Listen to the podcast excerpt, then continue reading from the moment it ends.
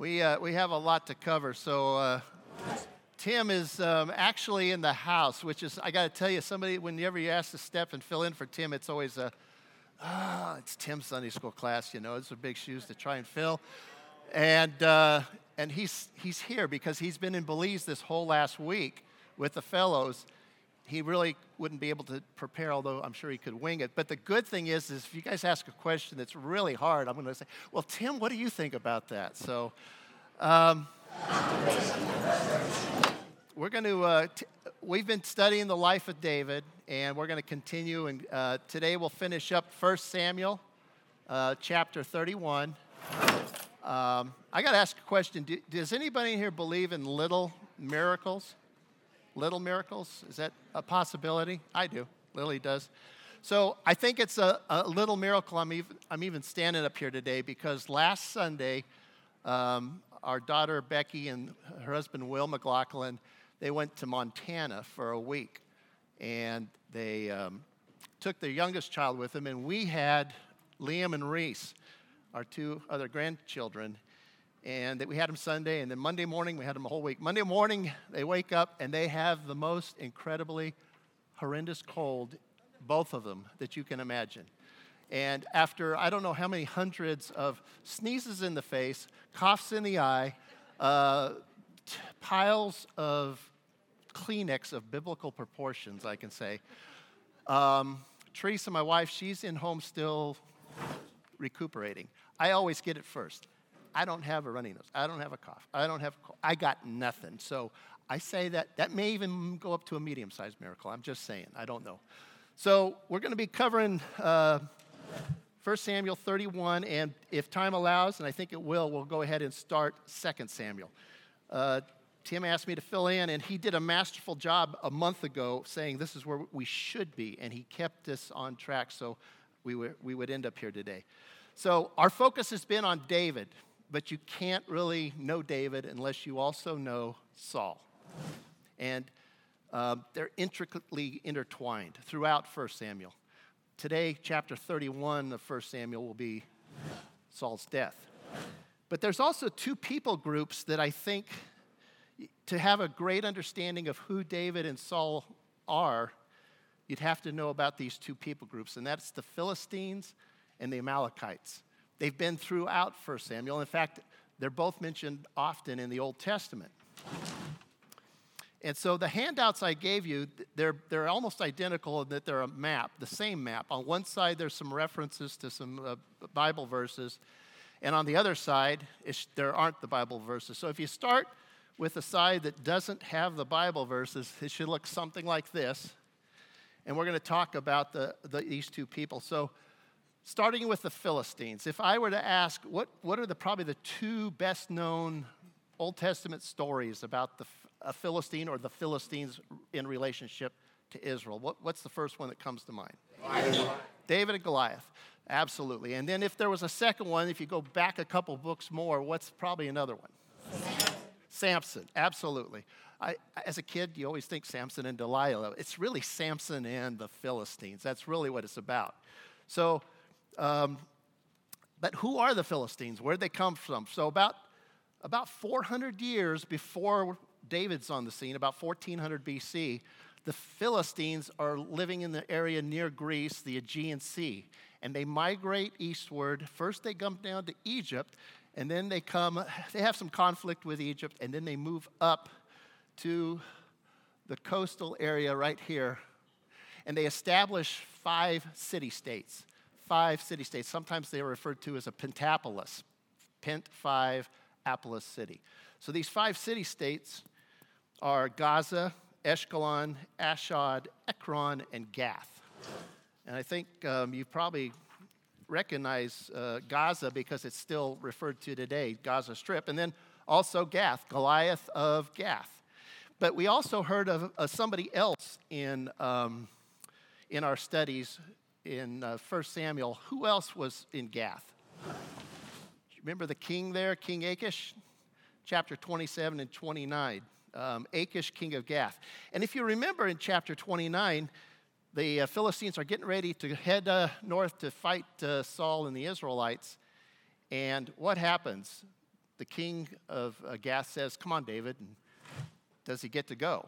No. The king says, even though the king says no, the commanders of the army said, Nah, he's not coming. Well, I always thought, well, that's kind of strange. Normally, the king tells the army, let's go. And that's how it works. But the truth is, each king was over his own little area, his own city state. So while the king of Gath controlled the area of Gath, he did not control the entire army. So that's why basically King Achish was overruled. When they moved from um, the Aegean area, they brought with them some technology. That technology was metallurgy that dealt with a certain metal. In Israel, they were still in the Bronze Age. In the Greece area, they had cracked the code on how to take iron ore and make it into a quality weapon. Um, so it was iron. Iron, you know, rock, paper, scissors. Well, iron beats this alloy of tin and copper. Bronze looks nice, and it makes a decent weapon. It's certainly better than uh, stone or wood, but it doesn't beat iron. And so that gave a distinct advantage to the Philistines for many years over everybody else by having this, this uh, iron uh, weaponry. It's kind of interesting also. Sometimes, if you don't know the history of things, you read verses in the Bible and you go, oh, what does that have to do? There's actually a kind of a verse that tells us a little bit about this in, uh, in um, 1 Samuel 13. It says, Not a blacksmith could be found in the whole land of Israel because the Philistines had said, Otherwise, the Hebrews will make swords and spears. So all Israel went down to the Philistines, i.e., their enemies, to have their plow points, mattocks, axes, sickles sharpened. The price was two thirds of a shekel for sharpening slope uh, plow points and mattocks, and a third of a shekel for sharpening forks and axes and uh, uh, repointing goads. The price there is like, okay, shekel here, shekel there. That's actually pretty expensive when you figure it's done for each one of those tools. And yet, because they're enemies, the Philistines are willing to take the Israelites' money, and the Israelites are willing to pay it out because they didn't have the ability that the Philistines did. Um, another side note how long was David with the Philistines? Everybody remember reading that part? A year. 14 months. So for 14 months, David and his 600 men are with the Philistines. There's historical and archaeological findings that show about the time David becomes king that the Israelites learn, have cracked the code on how to do iron.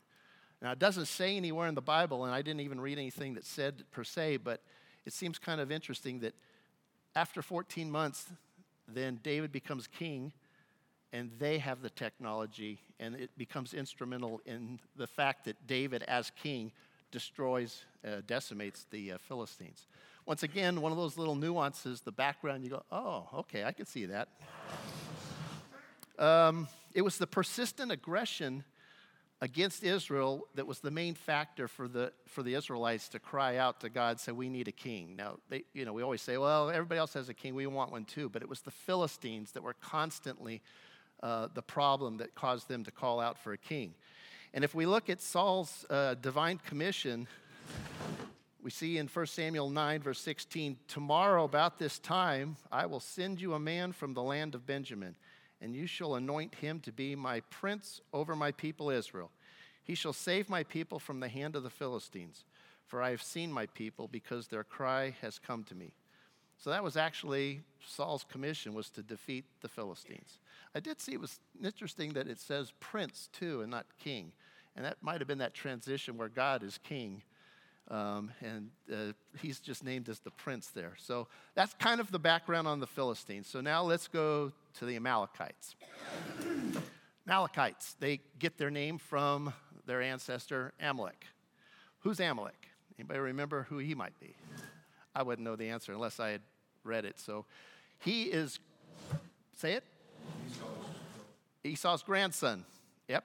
So, so we have um, Abraham, Isaac, Jacob, and Esau.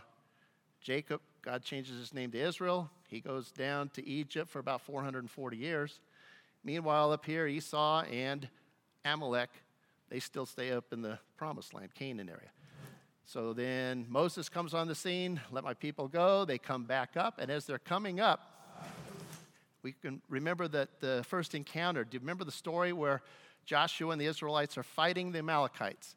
And exactly, every time his hands are raised, Moses' hands are raised, what happens? They win. They win. And when they fall, they lose. And so they prop his hands up and, and they win.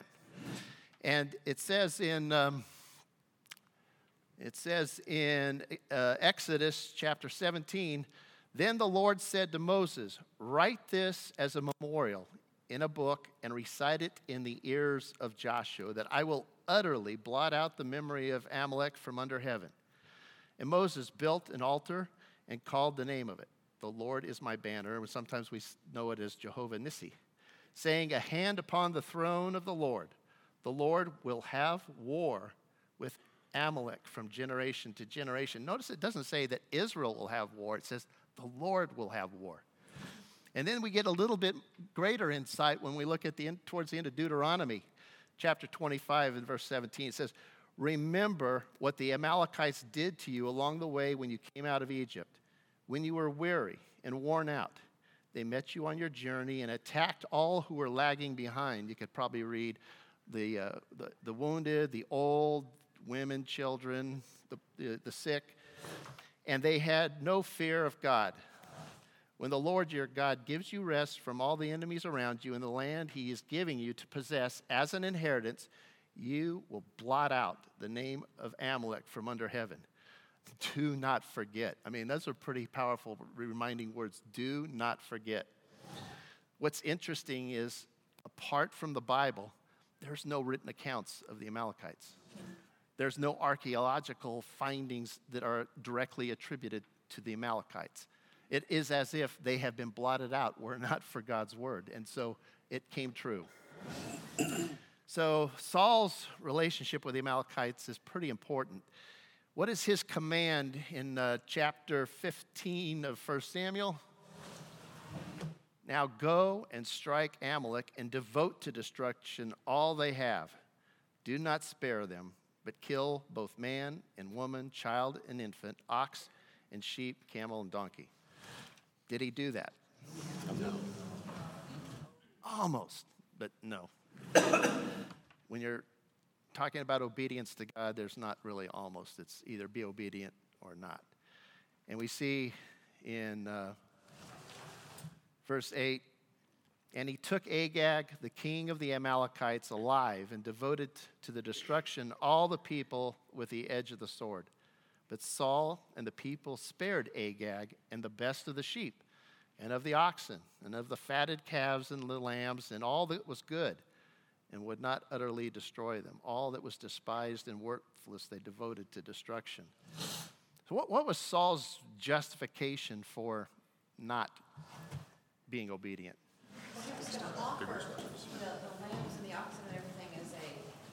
The sacrifice, offering, yes. So he, he kind of plays that, and we see that actually.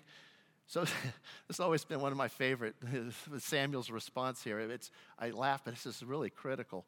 Samuel comes to Saul, and Saul said to him, Hey, blessed be you the, uh, to the Lord. I have performed the commandment of the Lord. And Samuel said, What then is this bleating in my ear, sheep in my ears, and the lowing of oxen that I hear. Saul, ever to make an excuse and point the finger elsewhere, he says, They have brought them from the Amalekites, for the people spared the best of the sheep and of the oxen to sacrifice to the Lord your God. And the rest we have devoted to destruction. So, as it turns out, uh, that it was Saul's disobedience in this act specifically leads to his downfall and the loss of the throne. So, um, with that, let's go ahead and flip over to the other side of your. Um, and, and, the purpose for this side, this map here, it's the same map, but we're now going to focus on something. This is both going to be a kind of a real quick summary of where we were starting in about chapter 29, and, I'm ho- and then where we'll be going today. And I'm hoping it will help give you a a better feel of the geography. So often when we read the Bible, we tend to look at it as, as chapter, verse, and sequence. And often that is the case, but the passages that we're going to be looking at up here, chapter 29 30, 31, and then the beginning of chapter 1 of 2 Samuel, they're really, in some cases, happening at the same time. It's as if the camera can only be at one place at one time. And to tell the story, you're not able to say, you know, jumping back and forth. So that's what we're going to try and look at as this goes. So if you look at the letter A there, it says of 1 Samuel 29. This is Aphek. This is the location here where uh, the Philistines tell David, "No, you're not coming." And so what happens? The Philistines they head north up till the valley of Jezreel. David he heads south, heading back to the town that had been given to him by the king of Gath, uh, Ziklag. And then we see in uh, 1 Samuel 30, verses 1 through 8, before David can even get there, who attacks?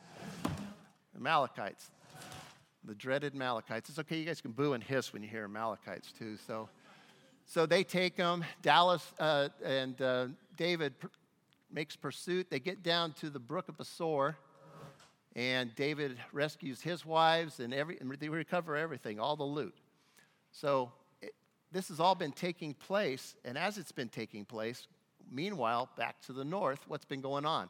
That's what we'll be covering today in uh, chapter 31. The Philistines attack the Israelites. They make a retreat up to Mount Gilboa, where Saul and his sons are killed. And they eventually hang the bodies on the wall at this area here, Beth Shan. And we learn about the men of um, Jabesh Gilead, who then cross over the Jordan River, recover the bodies, and bring them back. And they end up burning the bodies uh, there in, in their town.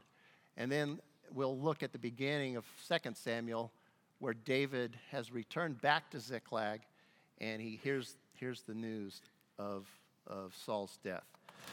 So, with that, let's now look at uh, that, that's a lot of history, a lot of background, but I thought it might be helpful to get a better understanding of what all's been taking place in this relationship that uh, Israel, specifically Saul and David, has had with the Philistines and the Amalekites.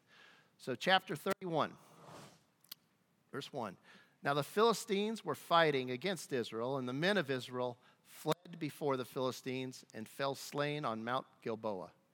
And the Philistines overtook Saul and his sons, and the Philistines struck down Jonathan and Abinadab and Malchishua, the sons of Saul. Now, that's, that's not all the sons of Saul, but those are the ones who were old enough or were in battle there. There's actually another son who will become king for a brief period of time, Ishabeth. Uh, but these are the sons who are with Saul when they get killed. The battle pressed hard against Saul, and the archers found him, and he was badly wounded by the archers. Then David said to his armor bearer, Draw your sword and thrust me through with it, lest these uncircumcised come and thrust me through and mistreat me. So, did, did Saul have a good reason to be worried about what the Philistines might do to him? yeah. Do you remember what they did when they got Samson? Gouged out his eyes, and then they would imprison him, put him in chains, and they'd like to bring him out for sport, to make fun of him and everything. To be honest, that is nothing compared to, you look at the historical records, and in a mixed audience, I won't go into the graphic details of what they would do to their enemy leaders. It was horrendous.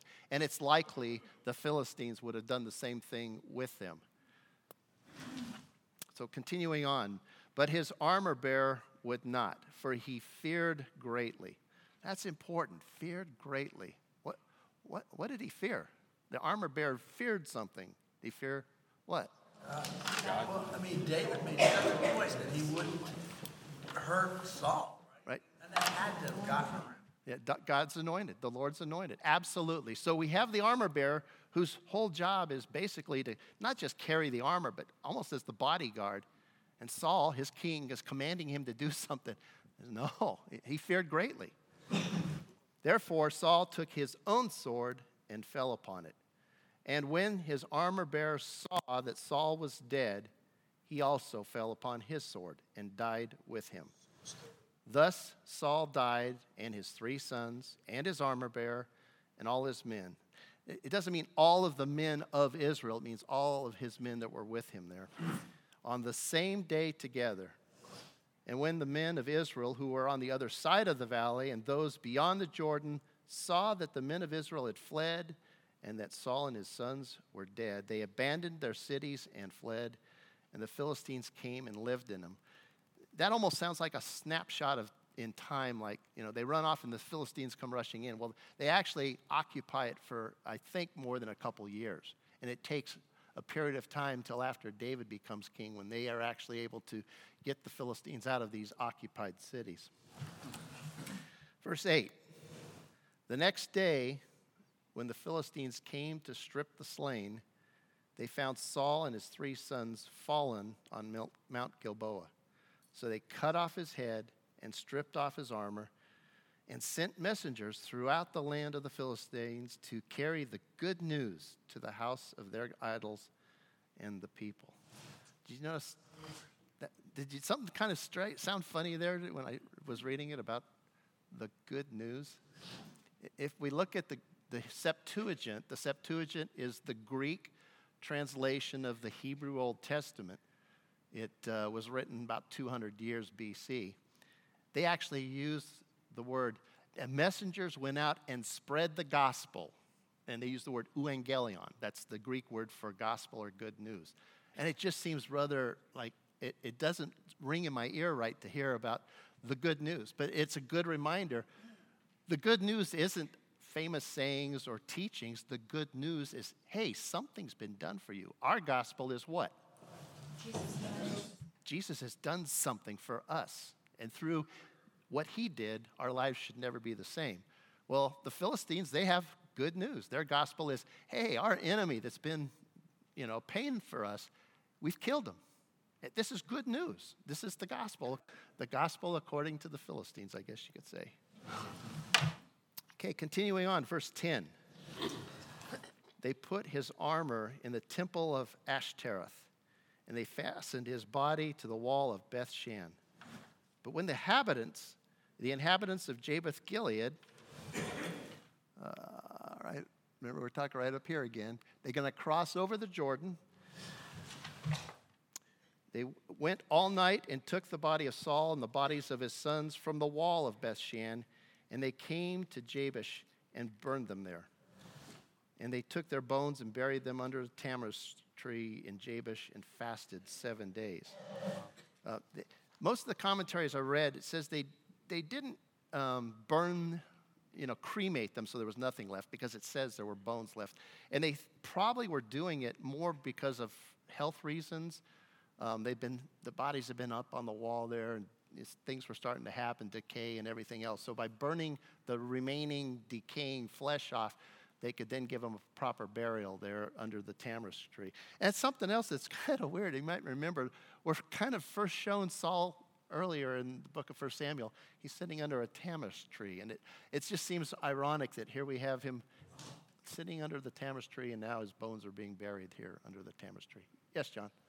Yeah, the uh, people of uh, Jabesh Gilead remembered uh, the time that Saul, at the beginning of his reign, rescued them from the Ammonites. Uh, did I give you my notes here?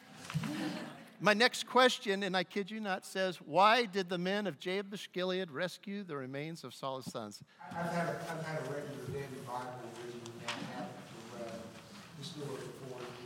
Well, 40 years, and you can still remember it all. That's, that's great. I, I knew you'd, if anybody was going to know the answer, John was, and he's right. In 1 Samuel chapter 11, verses 14 and 15, we see that it, this battle that, that John refers to, the Ammonites, had encircled the city of Jabesh Gilead. And they had basically said, hey, we're going to kill you all off. And uh, they, they eventually say, hey, well, if you give us a day here, I think, and, and we'll see if anybody's going to help us. And they say, okay. And in fact, Saul comes, and Saul's been declared that he's going to be king. He hasn't been coronated as king yet. So this is really his first act as a king, and it's what really propels him into the national spotlight that makes him um, that gives him his uh, notoriety to become king. There's also one other thing that this, this is kind of a bit of a rabbit hole, but it's kind of interesting. The, the last two chapters of Judges talks about a civil war going on in Israel. And the civil war basically is all 11 tribes against one tribe. Do you remember which tribe is the one that's uh, the, Benjamin, exactly. Benjamin did some things that were pretty bad, and as a result, they basically decimate the tribe of Benjamin to the point where they, they stop and go, oh my gosh, we're going to annihilate and get rid of an entire tribe of Benjamin. And it says there were 600 men left. But they had also made a promise that they were not going to give any of their daughters to be the wives of anybody from Benjamin. So what did they do? Well, this, this town up here, Jabesh Gilead, they had basically uh, been on the side of the Benjamin tribe, and what they do is they basically they, they destroy the, the town for the most part, but there's 400 virgins in uh, Jabesh Gilead. Now, 400 doesn't meet the needs of 600, but the 400 do get married to f- the 400 of the 600.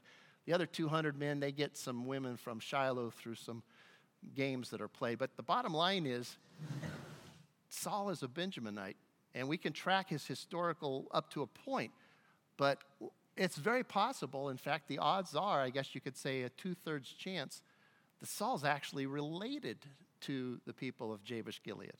Now, we don't know that for sure, but there's a 67% chance that he is, which I thought was, well, there may be more than meets the eye here. So, um, as David's life so often points us to Christ, some, so many of the things, and that's something that Tim has emphasized, I think, time and again. There's so many things that David does that we are to look at and things that he doesn't do that we sh- he should have, but it always points to what Jesus has done in a more perf- in a perfected way. And as, as David's life does this, I think Saul's death provides us some interesting comparisons and contrast to those of Jesus. And I got this out of a book that Chuck Swindoll did on, he did a series on different um, Bible characters, and one of them was on David. And I, I kind of changed it around a little bit, but this was basically what it said, and I thought it was pretty good. Saul's death appeared to be the end of all national hope, but it really wasn't. Jesus' death appeared to be the end of all spiritual hope, but it really wasn't. Saul's death appeared to point to the final victory of Israel's adversary, the Philistines. Jesus' death appeared to show our adversary's victory over God's anointed and any future hope we might have, but it really didn't. Saul's death paved the way for a new plan of operation of God's people through David's kingly line. Jesus' death provided a new plan of operation for our salvation, and especially for us as Gentiles. Saul's death ended an era of dissatisfaction and failure. Jesus' death ended the era of law and guilt and introduced grace and, frankly, the new covenant that we now are living under. Saul's death displayed the foolishness of man. Boy, if anyone depicted that, Saul displayed the foolishness of man. And Jesus' death, and I hesitated when I wrote this, but then again, I, I thought of what the Bible does say.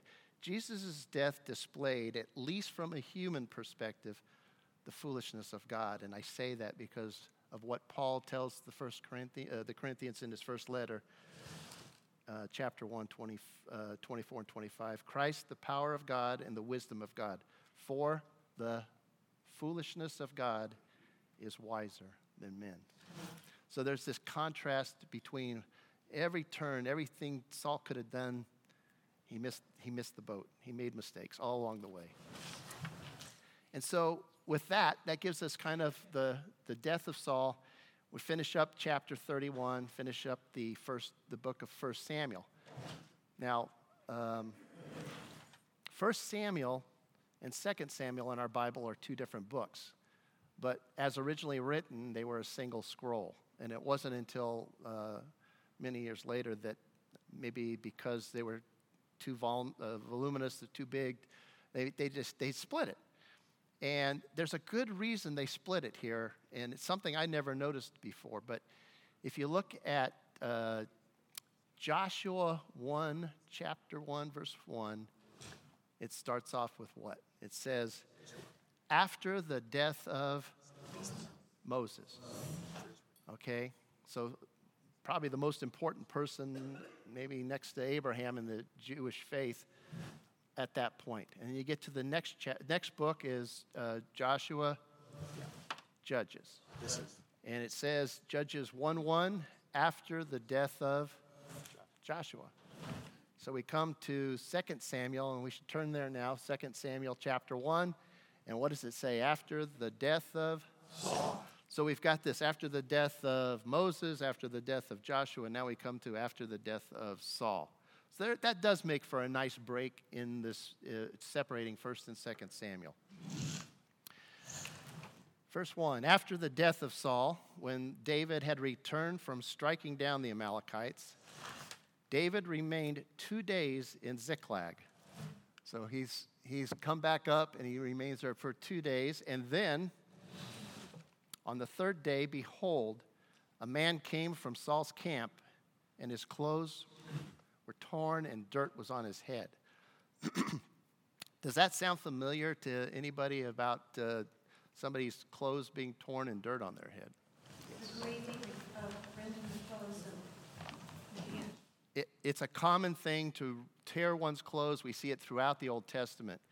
Um, Job, it does it a lot. The last time that phrase is used, it's kind of interesting. It's actually in 1 Samuel, it's in chapter 4. And the, the, the you, you could almost say at that time the leader or the just former leader of Israel was a priest, probably the high priest, and his name was Eli. So Eli is he's pretty old now. He's in his 90s, I think. And Samuel has he was the one that raised Samuel, if you remember the story at the beginning there. And in fact, the chapter just before 1 Samuel chapter 4 is the famous line where he hears God's voice and Eli tells him, Well, if you hear the voice, say, Speak, Lord, your servant hears. And that's exactly, it was the Lord. But what's really strange is we have this um, time where Eli is sitting, waiting to hear news about the battle with the Philistines. And a man comes running up who's a messenger. Ironically, it happens to be a Benjamite, which I thought, well, that's kind of interesting. But he, the messenger's a Benjamite, comes running up, and Eli says, Well, how'd it go? And he says, Well, the Philistines, they wiped us out. They killed your two sons. And Eli hears the news, he falls over dead. And it says that Eli and his sons died the same day. And this is a message giving by a guy who happens to have his, clo- his clothes torn and dirt on his head. And it's the exact same word for word that we see here that the Amalekite has described that. So we continue on there. And when he came to David, he fell to the ground and paid homage. David said to him, Where did you come from? And he said to him, I have escaped from the camp of Israel. And David said to him, How did it go? Tell me. And he answered, The people fled from the battle, and also many of the people have fallen and are dead. And Saul and his son Jonathan are also dead. So, what does, Da- what does this messenger expect David's reaction to be based on what we've seen? What? Happy news. Hey, that guy that's been trying to kill you for all these many years, he's dead. Guess what? Now you get to be king. I mean, this is great news. Is that what's going to happen? Uh, no. Let's, can, uh, let's continue on. Verse 5. Then David said to the young man who told him, How do you know that Saul and his son Jonathan are dead? And the young man who told him said, By chance I happened to be on Mount Gilboa. There was Saul leaning on his spear, and behold, the chariots and the horsemen were close upon him. And when he looked behind him, he saw me and called to me, and I answered, Here am I. And he said to, said to me, Who are you? And I answered, I am, Amal- I am an Amalekite. And he said to him, Stand beside me and kill me, for anguish has seized me, and yet my life still lingers. So I stood beside him and killed him, because I was sure he could not live after he had fallen. And I took the crown that was on his head and the armlet that was on his arm, and I've brought them here to my Lord. Um, there's a saying that usually is you need to know your audience.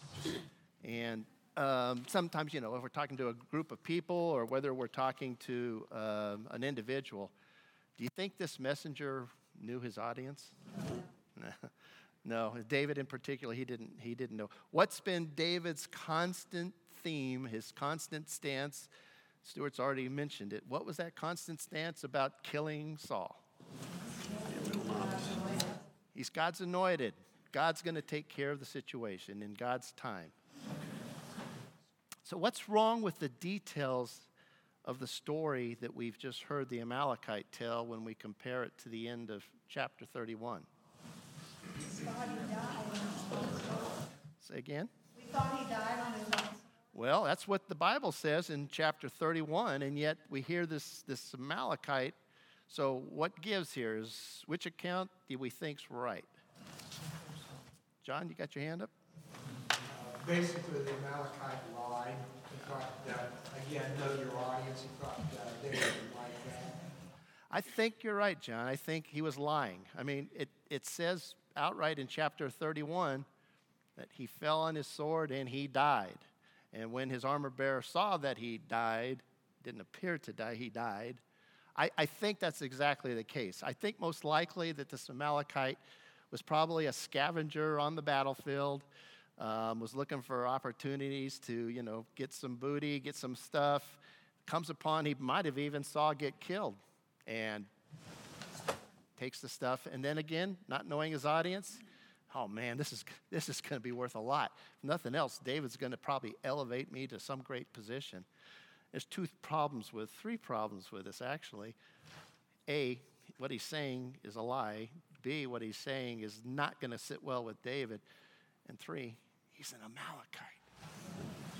I don't want to sound like Joe Biden there. I'm sorry. That was it. He's, he's, he's an Amalekite. so um, I guess the question could be is who actually ca- uh, killed Saul? Well, if we're going to look at it, if in, in First Chronicles we have kind of a side-by-side comparison of what's going on, First Samuel and First Chronicles. And in First Chronicles 10:13 it tells us, so Saul died for his breach of faith.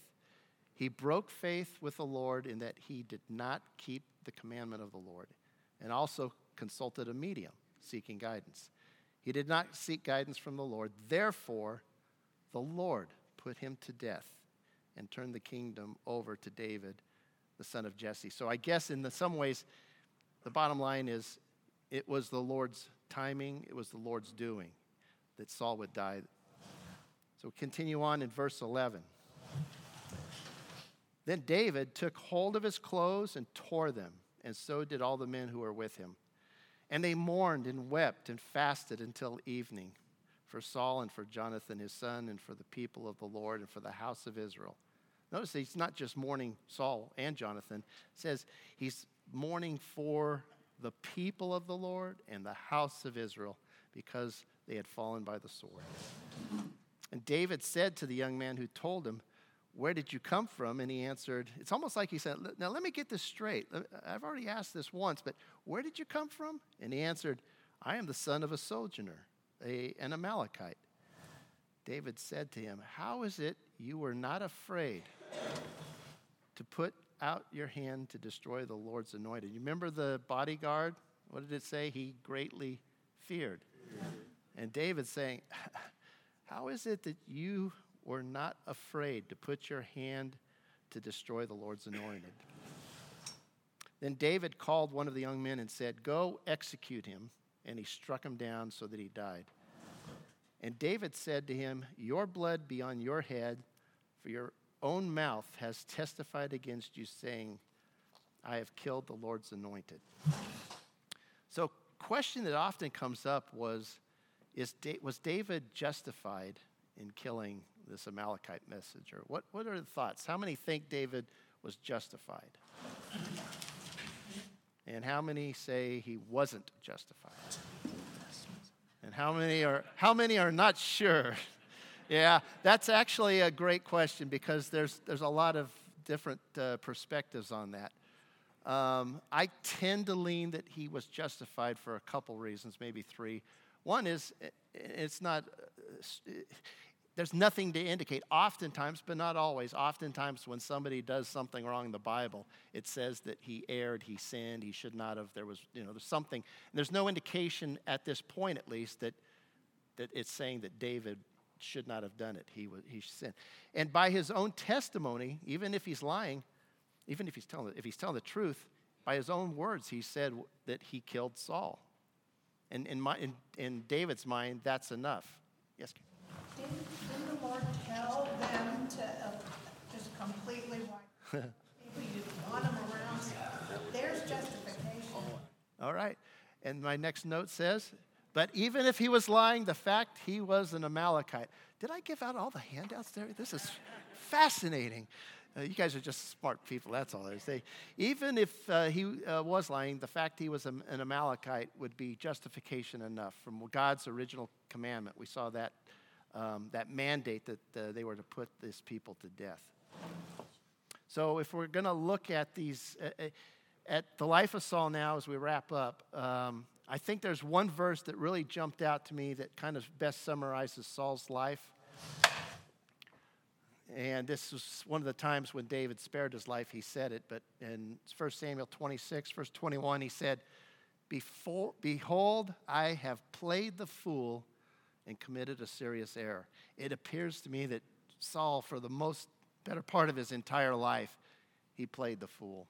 I mean, every opportunity, it seems like he could have made the right choice and he didn't. And I think the greatest lesson that we can learn from Saul's life one of my favorite verses. Um,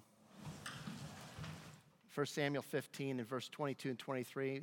But Samuel replied, Does the Lord delight in burnt offerings and sacrifices as much as in obeying the Lord? And this part, to obey is better than sacrifice, and to heed is better than the fat of rams. Now, I always focused on that part, and that is my favorite part. But because of the study we've been doing in this class, this next verse kind of jumped out at me. For rebellion is like the sin of witchcraft, witchcraft divination, and arrogance like the evil of idolatry. Who's, who's saying these words right now? Samuel. Samuel, and he's talking to Saul. He's a prophet. I don't think, even as a prophet, he could have envisioned that he's saying to him, Yeah, you should have obeyed. And what does it say? That the rebellion is like the sin of divination. And if you look what happened in chapter 28, he goes and he goes and actually has this witch medium do divination. And who does he raise from, who, gets raised from the dead? Samuel. I mean, think of the irony. In chapter 15, Samuel saying rebellion is just like divination. Fast forward, and get, it, it actually happens this way. It was like, oh my gosh, God's got a sense of humor sometimes. And it, it, was, it reminded me of one of Tim's favorite sayings there's treasure in there, and, and sometimes we can dig and find it. I, I, that just jumped out at me. And it would appear, at least for me, that David learned um, from Saul's life how important it was to obey, that obedience is better than sacrifice. He learned it from Saul's mistakes. There's the old saying a smart person learns from his mistakes, a wise person learns from others' mistakes. And I think he did. But I think it was also David's walk with the Lord that taught him this. And he, he actually captures this theme of obedience in a couple of his Psalms. Um, first one at the top, Psalm 40. In sacrifice and offering you have not delighted but you have given me an open ear. Burnt offering and sin offering you have not required. Then I said, Behold, I have come. In the scroll of the book it is written of me, I delight to do your will, O my God. Your law is within my heart. Do you remember what it says about the new covenant coming? That the law will be written on our hearts. It's almost as if David is starting to look forward to that. And then his famous uh, psalm, Psalm 51, that takes place after his, his great sin with Bathsheba where he's repenting. Once again, the difference between David and Saul is this heart of repentance. And he says, For you will not delight in sacrifice, or I would give it. You will not be pleased with a burnt offering. The sacrifices of God are a broken spirit, a broken and a contrite heart, O God, you will not despise. So, for our study this, this, in this class, we've been looking at the life of David and all the people, characters, Saul, Samuel, everybody that's intertwined with it. But the whole focus has really been to look to who? To Jesus, the coming anointed one. And it, it, it, would seem to me that Jesus took this same lesson about obedience and he took it to its ultimate conclusion. He said to obey is not only better than sacrifice, but by obeying, I'm going to become the sacrifice. And he actually becomes our sacrifice and dies for us so that we can have that victory that we now get to enjoy and that death even on the cross.